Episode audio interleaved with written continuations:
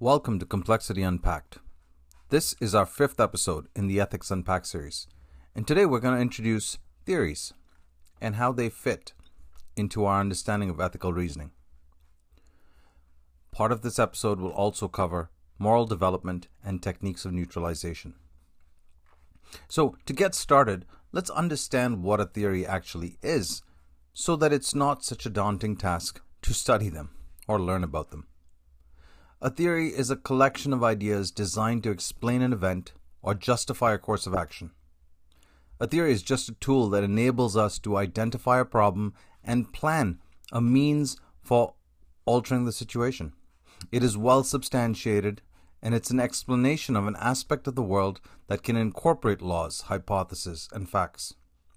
A theory not only explains known facts, it also allows scientists to make predictions of what they should observe if a theory is true. Scientific theories are testable. A theory is constantly revised, as is, you know, as is true for most scientific principles, as new knowledge is discovered through research. Through research. Now remember, policing occurs in society, so we commonly use sociological, psychological, and criminological theories to explain the interactions. Other relevant theories that apply to a policing context may include philosophical theories, biological theories, and subsects of psychology such as behavioral and cognitive theories. All of them help us better understand the situations we deal with on a daily basis. A theory is different from an opinion and that's an important point to remember. I think too often people say, I have a theory about that, and what they really mean is, I have an opinion about that. See, an opinion is a general idea that one has that is not necessarily uh, testable or even provable. It's merely a position. Most often, opinions are unsubstantiated and they're not rooted in facts. A theory, by comparison, is an explanation of what is suppo- you know what is supported by significant evidence. It's generally testable, measurable, and repeatable. We use theories in policing to better answer complex questions or topics such as why crime occurs. We use them to explain criminal behavior. It's used as a predictive tool for primary occurrences of crime. It's used to forecast and predict future patterns of criminal behavior. Within policing itself, theories are used to better comprehend police behavior and decision making. It aims to situate the police officer in society and understand how those functions and interactions play out on a day to day basis. It's a means to comprehend and address predictable human behavior, whether by the police officers or the general public. Now, there are multiple types of theories, but as a broad sort of categorization, there are speculative theories, those that attempt to explain what is happening. There are descriptive theories, something that gathers descriptive data to describe what is really happening. Or there's constructive theories, those that revise old theories and develop new ones based on continuing research. So now that we have a general idea of what a theory is intended to produce, or intended to do, let's look at our first one. Lawrence Kohlberg came up with the theory of moral development and it's instructive in understanding the way we reason about things that are going on in our lives. So Lawrence Kohlberg developed a theory and built um, and that was built on and established through um, a significant longitudinal study. And what he was looking for was to evaluate the stages of moral development that people went through as they got older. He identified six stages of moral reasoning, and he grouped them into three levels. Now, at the first level, children primarily, to give you a brief overview, children fall primarily in the first stage. And they generally progress through the stages um, through their life course. However, that's not to say that children alone are in those early categories. We do see adults there too, just in smaller numbers. Actually, there's only about 10 to 15% of people that actually move all the way to the third level, the last two stages.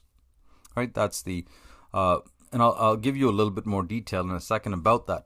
But that is the highest order of moral maturity, if you will. Their findings indicated that criminals generally fell into the lower stages of moral development, women tended to score higher than men. But the number one predictor for a person's moral development was found to be their level of education. Not their age, not their gender. You know, the number one predictor was level of education. The more educated a person is, turns out the higher up they tend to be on the stages of moral development. So, what are those stages? He broke them down into three stages. He called level one pre conventional reasoning. And that was made up of two stages uh, a stage one and a stage two. Right? So, this, like I said earlier, is commonly found among younger children. And there are a few adults, a small segment of the adult population that remains at this stage of moral development. So, at stage one, the focus is on avoiding breaking rules that would lead to punishment. It's very much categorized by egocentrism, right? So thinking about ourselves. And this, and generally, it has an, the people in this category have an inability to consider the perspectives of others. So rules at this stage are generally viewed as absolute, and obeying them is primarily aimed at avoiding punishment. This is very much the I stage, right? I must do this, but I really don't want to get punished for it. That focus on avoiding punishment is the primary driver for moral reasoning at this stage. By stage two, we do begin to see the emergence of moral reciprocity. So, here's an important distinction though. While there is reciprocity, it focuses primarily on an instrumental, pragmatic value. That is to say, that people at this stage are willing to work with others only insofar as it serves that own at that person's best interest.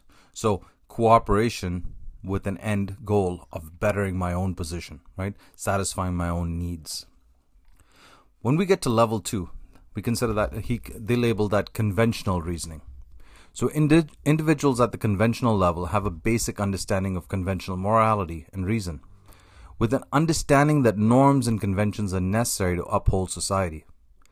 They tend to view morality as acting in accordance with what society defines as right or good.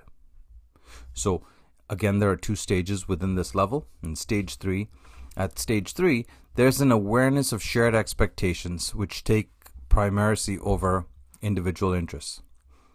So, here the definition of what is right follows the general stereotypic roles associated with being good However, consideration of the generalized social system is not yet a primary consideration. There's definitely an emphasis on conformity and living up to social expectations. So they often call this the good boy, good girl stage. This is where we have a preconceived notion of what it means to be good. And we tend to act in accordance with that perception so as to fit the bill. We want to be a good student, so we do the things that good students do. We want to be a good professor, so we do the things that good professors do. We're not motivated to do that for any other reason than it is what society expects of us. And fitting in and being and conforming is a high priority at this stage. At stage 4, again within level 2 conventional reasoning, at stage 4 the person moves to reasoning and defining what is right based on the laws and norms established by larger so, by the larger social system. So importance is now assigned to fulfilling the role of responsible member of the community. This is the law and order stage. So law and order often become the key priority with a view that obeying the law is necessary in maintaining social order. Remember, there's no value judgment on whether this is good or bad, so this is not the idealized perfect state. What they were trying to do in their research was help understand how people reason and how they come up with their thinking. So, what is categorized or what is evident uh, in this section is that there becomes this emphasis on following, you know, a social script that works well, and law and order and being a, a productive member of the community is definitely a key defining feature of stage four. Now, when you get to level three, that's the post conventional reasoning. So, at this level, remembering very few people actually make it here, right? The vast majority of the population end up in level two. But at level three, the post conventional reasoning is characterized by reasoning based on principles.